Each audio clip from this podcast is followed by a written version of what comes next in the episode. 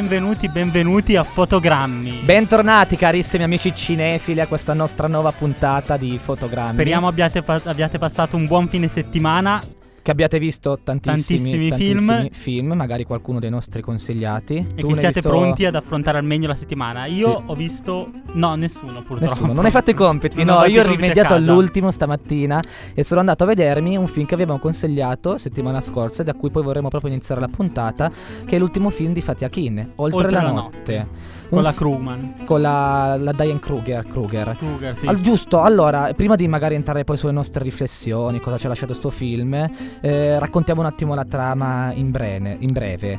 Allora, c'è Katia, che è sposata con questo uomo curdo, e ha un figlio, Rocco. Il marito si chiama Nuri, e lei un giorno tornando da un pomeriggio con la sua, con sua sorella, eh, rimane vittima di un attacco ter- ter- inizialmente non si sa se è un attacco terrorista di una bomba in cui sono lei non è che rimane vittima il marito e, suo, e suo figlio rimangono vittime di questa bomba, di questa esplosione. E da qui c'è questo percorso. Il film è diviso in tre parti, tutte delineate da iniziate annunciate da un video fatto con il cellulare in cui si vedono marito e il figlio e lei in momenti di vita eh, quotidiana, felicità, eccetera, eccetera, eccetera. E eh, diviso in la famiglia, primo capitolo, secondo capitolo il processo che terrà gran parte del film e poi l'ultimo capitolo il mare con le considerazioni finali. Allora, ehm, Diane Kruger ci regala prima di tutto una performance incredibile. Vincitrice a Cannes, lei come miglior attrice. E a me questo film cosa ha lasciato? Eh, è un pugno diretto allo stomaco, cioè neanche non arriva direttamente al cuore, ma proprio sullo stomaco. Perché Fatih Akin, prima di tutto, lui è, è tedesco, ma è di origini turche. Ha ambientato questo film nella città di Amburgo, la sua città natale, dove c'è la più grande concentrazione della comunità turca. E si scopre poi durante il film che questo è stato un attacco terroristico neonazista. Infatti- Spoiler. Spoiler, vabbè, ma si scopre dopo 20 minuti. Ma non è questo il nodo. È Il questo il nodo, perché è un film che vuole sollevare notevoli eh, discussioni. Una riflessione sulla matrice terroristica che Insomma- c'è dietro. Matrice terroristica neonazista. Sì, infatti lui si ispira a, dei, a degli attentati che ci sono stati dal 2000 al 2007 di questo NSU, eh, questa formazione neonazista che solo nel 2011 poi è stata eh, incriminata, hanno trovato le prove per poter poi scioglierla e accusare e incarcerare i capi. Io Andrea, allora questo- una domanda che ti voglio chiedere prima di vedere il film è eh, come viene affrontato il tema del terrorismo e se ovviamente come immagino ci sia una denuncia sociale ovvero come stiamo vedendo anche nei, gio- nei nostri giorni come i diversi tipi di terrorismo se vengono fatti se hanno matrice islamica o se hanno matrice neonazista vedi il caso di matrice vengono trattati in maniera diversa dai media, dalla stampa e dalle stesse persone se il film riflette su questo punto e in che modo. Ma il film, diciamo, non vuole trovare. ehm, è un film, non vuole essere politicamente corretto. nel senso, mi spiego, il personaggio, Nuri, il marito suo curdo, era stato in galera, era stato uno spacciatore. Quindi non è un. Però è una persona che si era reinserita poi grazie alla società tedesca nel tessuto sociale. Quindi aveva poi aperto un ufficio finanziario che aiutava altri curdi turchi del quartiere a sbrogliare i loro interessi finanziari, assistenza sociale, eccetera, eccetera. Quindi, nel senso, ognuno ha le sue macchie. Inizialmente si indaga proprio sul, sul- sul coinvolgimento del marito in qualche magari affare losco, illecito, fino a poi si arriva a questo odio eh, neonazista. Perché attualmente, sinceramente, con tutti gli attacchi islamici, si è risvegliata questa componente che non era mai sparita. Dormiva, diciamo, dormiva di questi movimenti purtroppo razzisti, xenofobi e fascisti, proto... Un po' in tutta Europa. Un po' tutta Europa. E, quindi eh, Akin diciamo ci fa riflettere perché nel senso ognuno, ognuno cioè siamo tutti tendiamo a guardare la nostra parte in poche parole ai nostri interessi però ci mette di fronte un- al dolore che è universale chiunque che sia da una parte o dall'altra quando perde dei cari affronta questo percorso di dolore e forse non so se riesce poi riabilitazione questo poi chi andrà a vedere il film potrà poi provarlo sulla stessa sua pelle e potrà fare i propri ragionamenti ma intanto direi di fare una breve pausa. Oggi il tema, come avete avete visto dalla nostra pagina Facebook, sarà poi sui Il neonazisti. tema del neonazismo vedremo sul grande schermo e quindi parleremo tra qualche istante anche di un altro bellissimo film che è This is England con una colonna sonora che arriva dritta dagli anni 80 e questa è Tended Love dei Soft Call.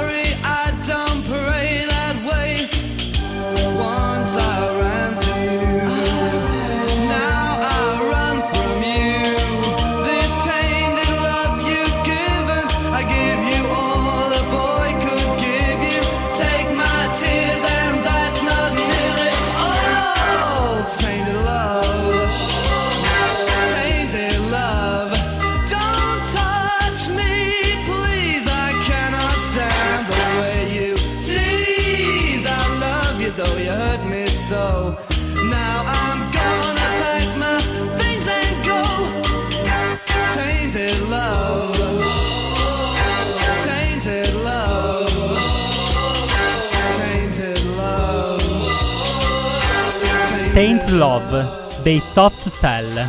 Mi ero sbagliato prima, li ho chiamati soft. Fa call. niente, va bene così. Ritornando oltre la notte, io purtroppo non avendolo visto non posso aiutarti, non posso farti da spalla, però sono curioso di sapere come vengono affrontati determinati temi in questo film.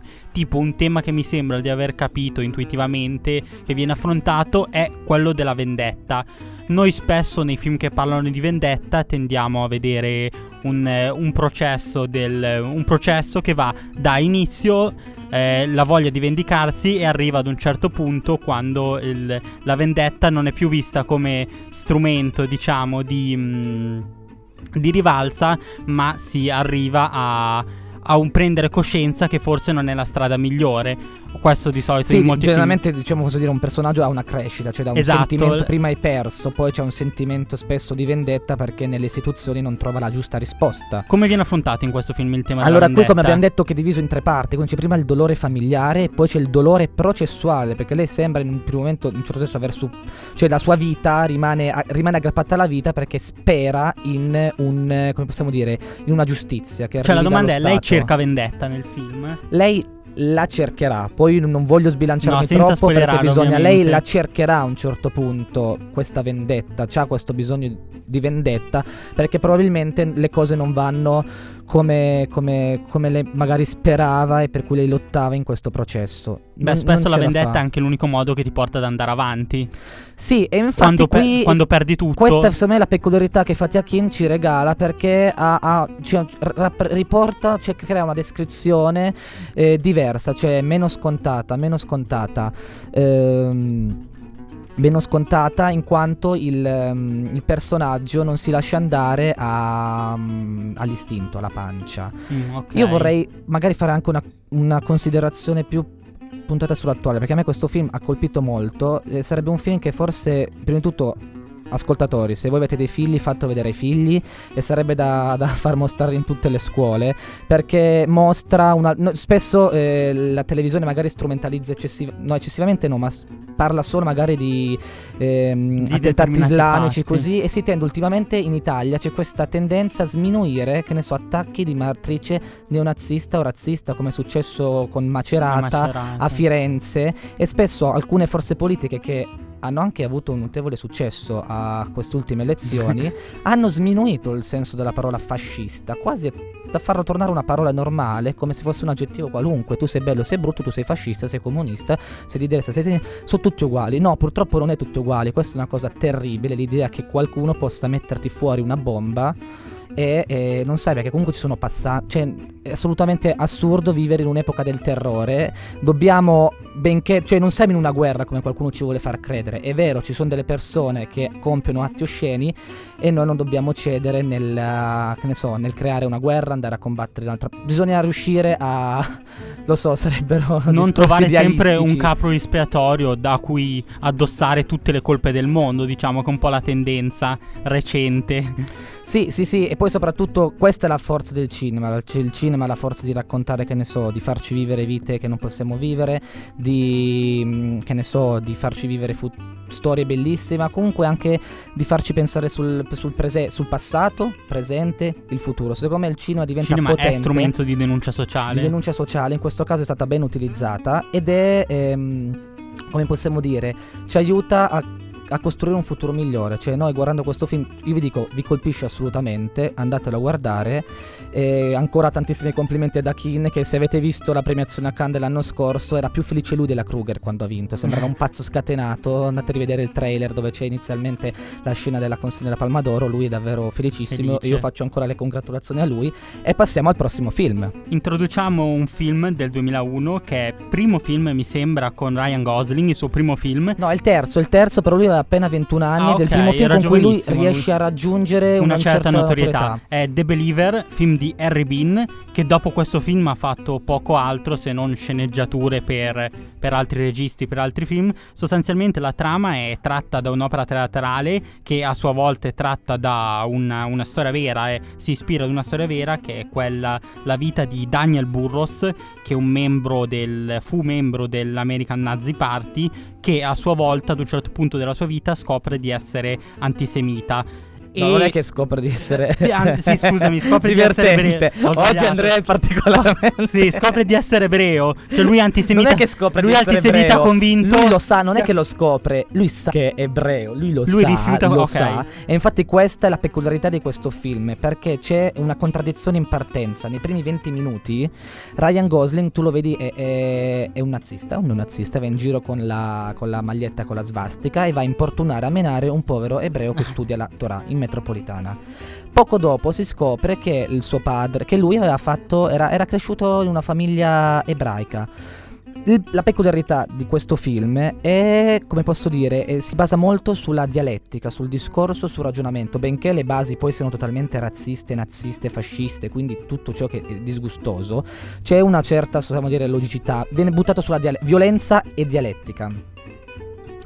E il personaggio si vede, quello di Ryan Gosling, che fin da piccolo contra- contrabbatteva al professore che tentava di insegnargli la Torah. E lui diceva questi sono un sacco di contraddizioni, un sacco di buchi nella Torah, questo Dio non esiste, vendicativo, eccetera, eccetera, eccetera, eccetera, eccetera, fino a quando lui se ne va via da questa scuola.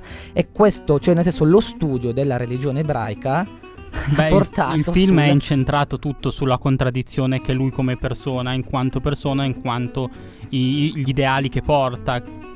Sì, sì, sì, sì, e quindi eh, c'è un percorso eh, introspettivo alla fine, perché tu lo vedi di giorno, lui predica l'uccisione, il massacro, una nuova Shoah, un, un nuovo sterminio da, da- da- so, dagli adepti di Hitler, però di notte si ritrova ad essere ancora in un certo senso, forse per sensi di colpa o comunque per la sua retroterra, retroscena culturale, tutto, a studiare, a leggere, ad accurarsi, a portare un rispetto verso quella tradizione ebraica da cui lui, di cui lui è figlio.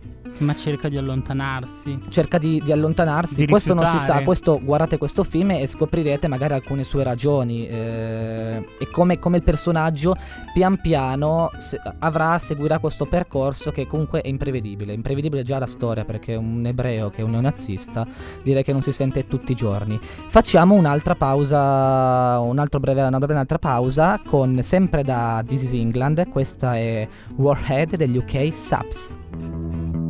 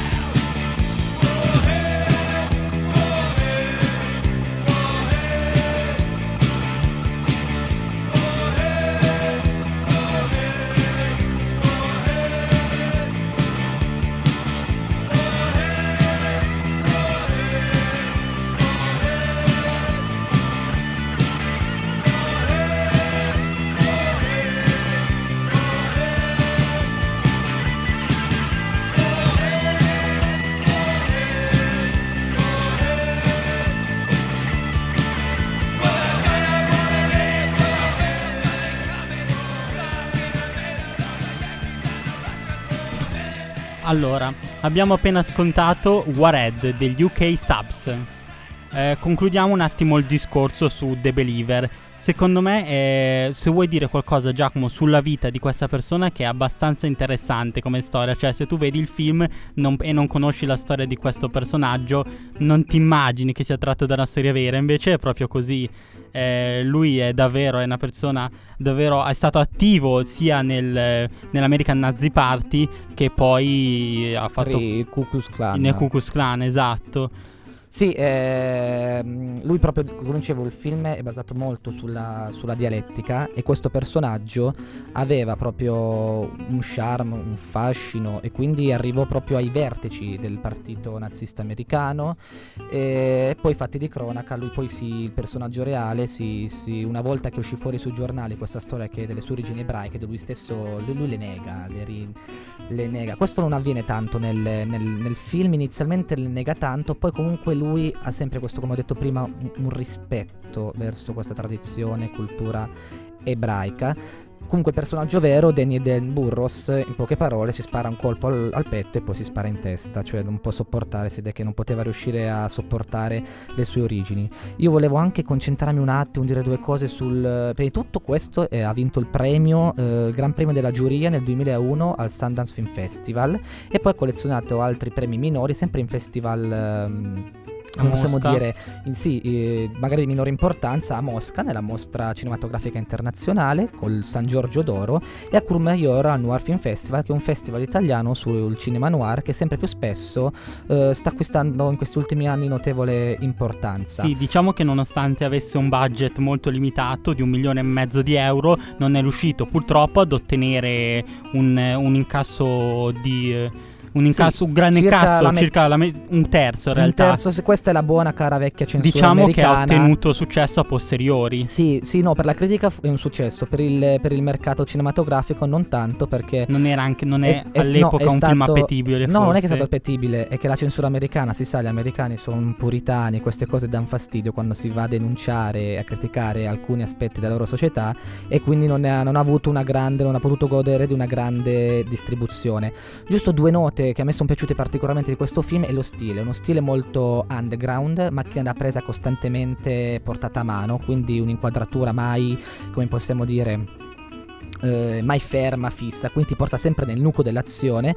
È una fotografia soprattutto scarna e poca luminosa. È un film sporco, ma di quelli che a me piace. Mm. Possiamo passare al, al prossimo film che è This is England, un film del, 2004, del 2006 di Sean Meadows, eh, regista bravissimo che ha fatto un altro film molto bello due anni prima mi sembra è Dead Man Shoes che anche questo tratta il tema dell'emarginazione sociale e, e della vendetta sotto certi punti di vista comunque questo film is England è del 2006 la trama sostanzialmente è questa il dodicenne Sean vive in una cittadina d'Inghilterra una di quelle cittadine dove si conoscono tutti, dove non si fa mai niente. In realtà i ragazzi non hanno, eh, non hanno grandi divertimenti non sanno cosa fare. Lui cresce con la madre senza una figura maschile di riferimento ed è un ragazzino colmo di rabbia, di dolore, viene bullizzato a scuola e i suoi pomeriggi non sa come passarli.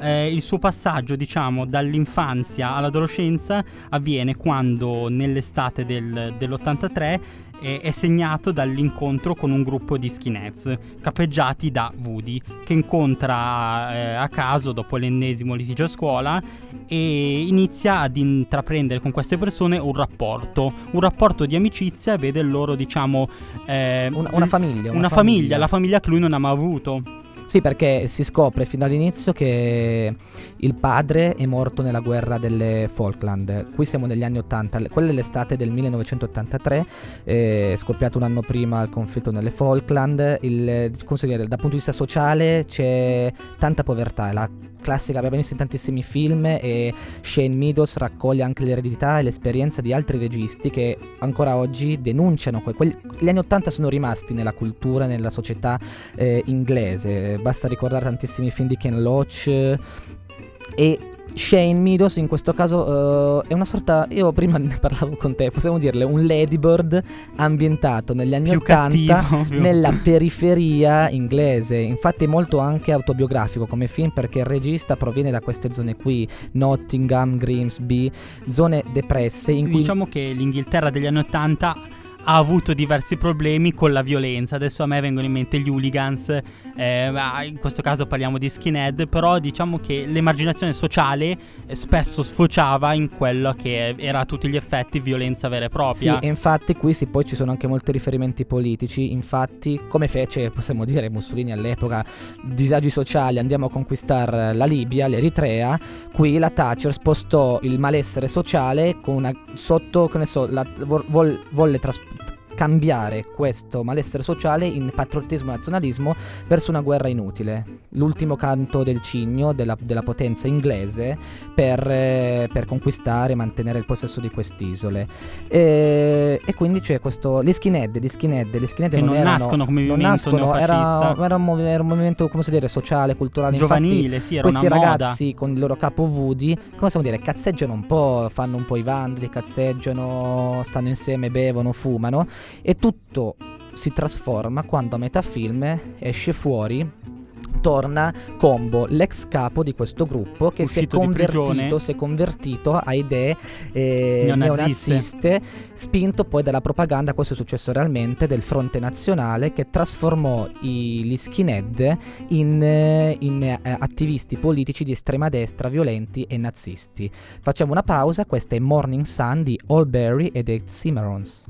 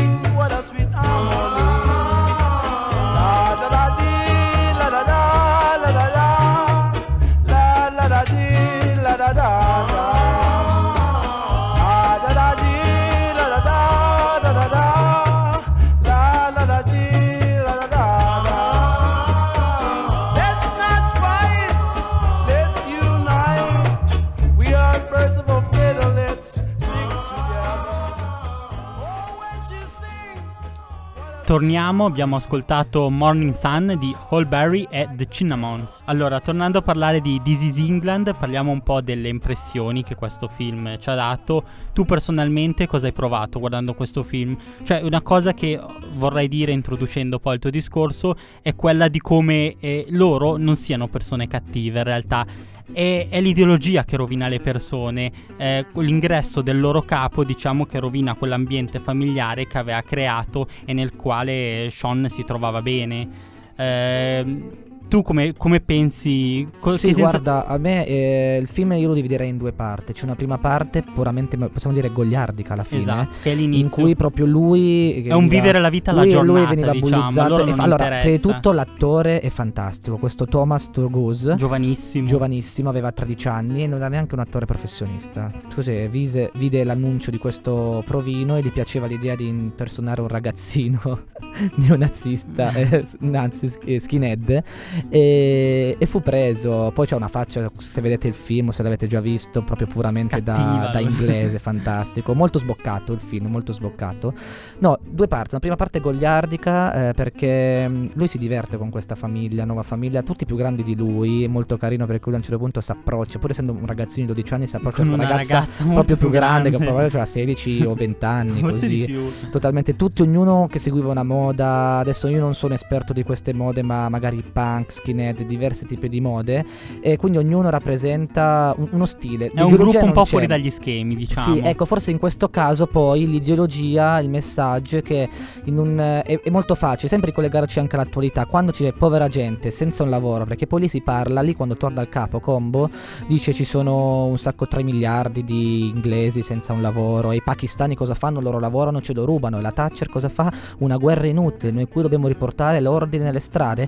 Sono discorsi che se li sentiamo adesso sembra di sentirli ancora adesso, cioè gli italiani non lavorano, eh, ci sono Colpa degli i marocchini, gli immigrati che ci rubano il lavoro. Quindi è una cosa un po' un populismo che non passa mai, cioè è sempre un evergreen questo- questi discorsi. Qui viene- e questo fa riflettere anche come non siano cambiate in 30 anni le cose. Cioè qui parliamo degli anni 80 e ci sono Problemi che tuttora rimangono. Su questo film eh, poi che possiamo dire? Eh, prima di tutto è una, una sorpresa Anche perché- come certe condizioni sociali, purtroppo non molto favorevoli, portino ad, una, ad un avvicinamento a certi tipi di ideologie, a tutti gli estremismi, diciamo in generale. L'espre- l'estremismo nasce e cresce in quelle, in quelle città tra quelle persone che hanno purtroppo condizioni economiche o vivono in condizioni sociali non troppo favorevoli. che, che non vedono un futuro. Infatti, nel film si vedono persone arrivate a una certa età in crisi perché non vedono un futuro e non gli, ven- non gli viene offerto da nessuno un, pro- un possibile futuro. E in questo, diciamo, scena, eh,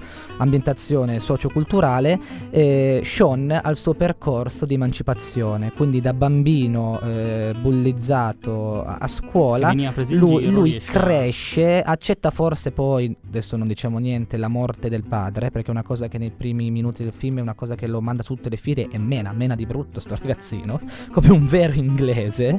E, e quindi poi assolutamente guardate questo film, soprattutto perché è una, è una sorpresa del cinema indipendente. Questo è stato un regista e non è quasi mai stato distribuito in Italia, non si sa il perché. E questo è un film che ha trionfato ai BAFTA come miglior film eh, britannico, ha vinto due premi all'Independent Film Awards britannici come miglior film e miglior attore esordiente a Thomas Turgus e vinse anche il premio della critica nel 2006 al Festival eh, di Roma che ogni tanto ci regala qualche perla. Niente, direi di passare a magari via questa tensione a una Esatto. commedia nera danese che c'ha sempre alla fine un elemento di neonazismo. Film di Anders Thomas Jensen del 2005, autore danese, è Le mele di Adamo. Un Eh, film che mi eh, un fa- film fa- fa geniale, ridere, un film geniale di scrittura In parole povere, un giovane neonazista, Adam, una volta uscito di prigione, eh, prima di essere rilasciato completamente, viene affidato ad un. eh, ad un a- viene- gli vengono imposti i servizi sociali e lui deve aiutare il parroco locale, diciamo. Tra i suoi incarichi, l'incarico che gli viene assegnato prima di poter essere, diciamo, libero è quello di preparare una torta di mele. Quindi lui sostanzialmente deve prendersi cura di questo albero di mele e deve fare in modo che non gli succeda niente. In realtà poi nel film succederanno un sacco di cose tra il divertente e il drammatico che avranno come oggetto questo povero albero di mele che ne subirà di tutti i colori. Sì, diciamo. perché allora eh, questa commedia nera è totalmente a tratti su- surreale. Perché Sì, sì. già il- nei primi 5 minuti che avviene c'è proprio questo dialogo tra il pastore eh, protestante eh, interpretato da mm, Mats. Mikkelsen, volto attore danese ormai Che ha notissimo. fatto Il Sospetto, film bellissimo, uscito lo stesso anno della Grande Bellezza, che non riuscì a vincere l'Oscar come miglior film straniero, anno in cui vinse Sorrentino, ma che mm, è un film che meritava un sacco di vincere. E, a- e anche Ulrich Thomas, Thomansen che era nel cast di, di Festen di Wittenberg che è un film, vi dico giusto breve, ve lo consiglio assolutamente in un normale pranzo di famiglia eh, il figlio oramai adulto dice ti ricordi papà quando tu ci molestavi da piccoli e lì succede il patatrack Ah, i danesi hanno, hanno un senso dell'umorismo molto, molto nero. E praticamente i temi di questo, due fi- di fi- di questo film sono due. Allora, sì, c'è questo neonazismo perché il parroco, il, il pre- il- il pastore, pastore, dice a lui: Non esistono uomini cattivi, tu non mi sembri un naziskin, esistono solo uomini buoni. E è Dio che ci mette la prova davanti al male. E noi dobbiamo superare le prove eh, del Signore. E quindi tu cosa ti piace fare? Cosa vorresti fare? Dici: A me piacciono le mele. Perfetto, fare una torta di mele dovrei prenderti cura, come hai detto te dell'albero. dell'albero e quindi già è surreale tu un, un pastore che si rivolge a un neonazista Diciamo che anche il modo. pastore in sé rappresenta un estremismo, ovvero eh, il credere nella fede a tutti i costi, qualunque cosa succeda, qualunque eh, a- avversità subiamo nella nostra vita, c'è un motivo, c'è un piano dietro a tutto ciò. E questo, diciamo, questi due estremismi a confronto entreranno in conflitto perché lui, il protagonista, non accetta questo buonismo così forte del parroco e arriverà a- ad un certo punto a volergli rovinare la vita, a voler capire perché questa persona sia così eh, buonista, sia così indottrinata dalla religione da non vedere quella che è la realtà delle cose. Il film, sebbene sia una commedia, in realtà cela dietro di sé un aspetto molto bello. Ehm, il voler nascondere la verità spesso, tema che riprende anche da, da, Verità o da, da The Believer, non voler accettare le verità e cercare un, eh, una soluzione dietro a qualcosa che è più grande di noi, che possa offrirci un- una semplice via di fuga. un conforto magari. un un conforto, esatto. Ed è proprio bello perché è un neonazista che riporta coi piedi per terra un uomo di fede. È proprio eh, tratto dalla, dalla- dalla colonna sonora di questo film. eh, c'è questo pezzo che la scena è comica. Loro due sempre in camioncino e ogni volta che tornano in questo furgoncino il, il pastore ha, questa, ha la faccia sempre più tumefatta perché ogni tanto il neonazista gliele suona. e ascoltano House Deep, eh, How Deep Is Your Love dei Tech Death.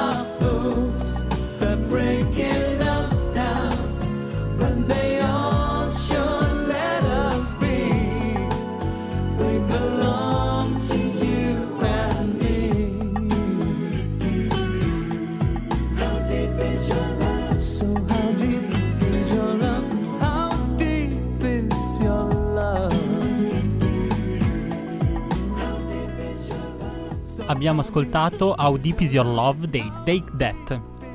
Eh, tornando al film, alle melodie d'Amos, A te cos'è che ha fatto più ridere? Dai, la scena più divertente. Beh, Diciamo che ce ne sono tante, sicuramente la scena della rapina quando eh, l'arabo si sente legittimato ad usare la pistola è una delle più divertenti.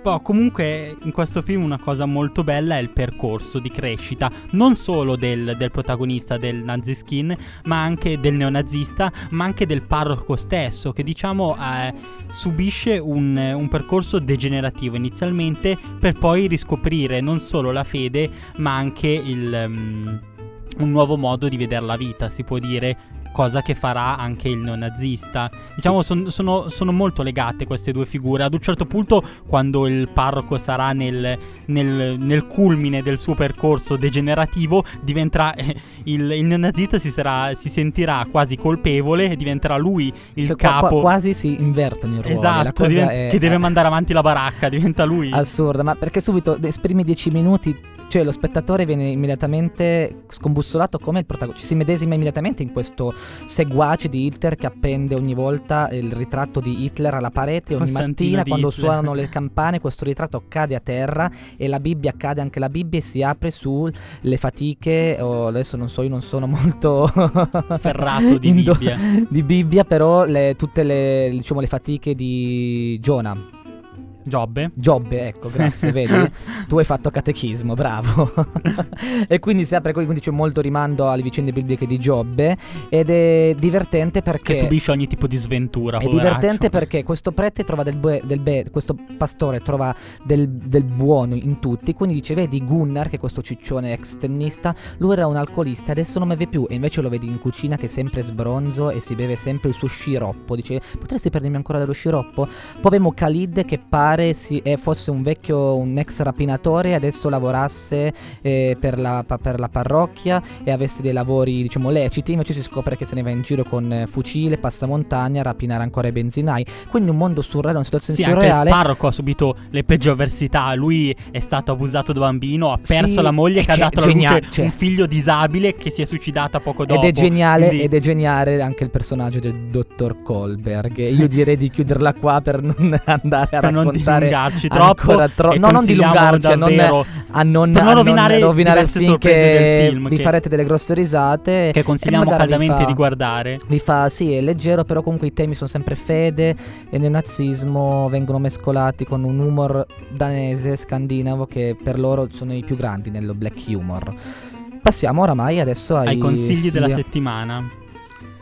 Allora, eh, il 22 marzo uscirà Un sogno chiamato Florida. Film che Giacomo aspetta con ansia, Aspetto con, con ansia, trepidazione, quindi- di Sean Baker.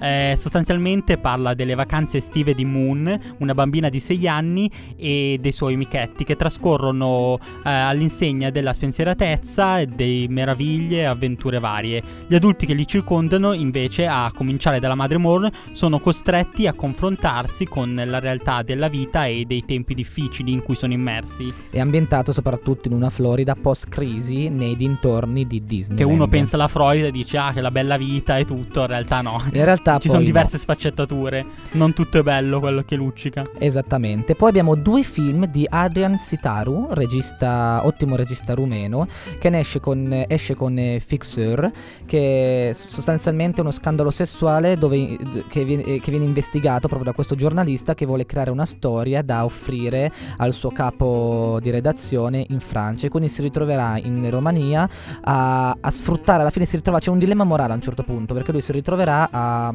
a dire, a sfruttare la storia di queste donne per un suo tornaconto personale. Quindi molto interessante. E l'altro invece ehm, ha come tema aborti e incesto, quindi sempre temi per i rumeni. Pesanti, diciamo. Non molto leggeri, non molto leggeri. Eh, un altro film che consigliamo che uscirà questa settimana è Fox Row di Samuel Mao. Foxtrot, Foxtrot, Fo- perdonami perché. Fo- ah, ok. Eh, al- dalla regia mi dicono che abbiamo sbagliato a scrivere. È un film presentato a Venezia. eh, il regista è israeliano. Sostanzialmente parla di eh, Michael e Diana, che sono i protagonisti, e sperimentano il più grande dei dolori quanto- quando si presentano dei funzionari dell'esercito che comunicano loro la morte del figlio, del loro figlio Jonathan, mentre era impegnato in un avamposto. Eh, non riuscendo a trovare sollievo in nulla, dato che comunque la morte di un figlio non è mai facile da affrontare, raccontare, Michael cade in una spirale di rabbia, depressione che... mm, Fino, fino al punto che una notizia, senza dire niente, cambierà radicalmente la sua vita e l'incorrere, l'incedere degli eventi. Sì, lo scenario di Foxtrot, il regista essendo israeliano, sta sempre lì guerra Libano, Israele, Palestina, è sempre ispirato a questi temi. eh, esce un altro film, Insuriated, un film belga-libanese sul conflitto a Damasco eh, ed è un premio vincitore del premio del pubblico nella sezione panorama della Berlinale del 2017 dell'anno scorso, quindi altro film fortemente consigliato. Per concludere con Petit Paysan, un film francese di Hubert Chore- Chorel, penso si pronunci. Eh, Pierre, un giovane allevatore di mucche, è legato anime e corpo ai suoi animali, alla sua terra. Il trailer è molto carino perché le, le mucche sono, eh, vivono in casa sua praticamente ed è bello il legame che li lega con queste mucche. È una commedia eh, il- fino a quando il, mm, il futuro dell'azienda familiare è messo in pericolo da un'epidemia di vaccini. Ma Finiamo, eh, finiamo qui, finiamo qui perché sennò... se iniziamo a parlare di vaccini poi triggeriamo diverse persone. Vaccinatevi che è importante. Perfetto. Concludiamo con questo slogan. Perfetto, allora speriamo che vi siate divertiti ad ascoltarci. Che abbiate nostra- apprezzato la puntata. Eh, guardate tutti i film che abbiamo consigliato, continuate a seguirci sulla nostra pagina Facebook Fotogrammi Radio Statale, vi ricordiamo l'appuntamento ogni settimana Alle 16 il lunedì. il lunedì e piccola anticipazione, settimana prossima partiremo a parlare proprio da un sogno chiamato Florida. Quindi buona settimana a tutti Buona e un settimana, saluto tanti saluti. Ciao.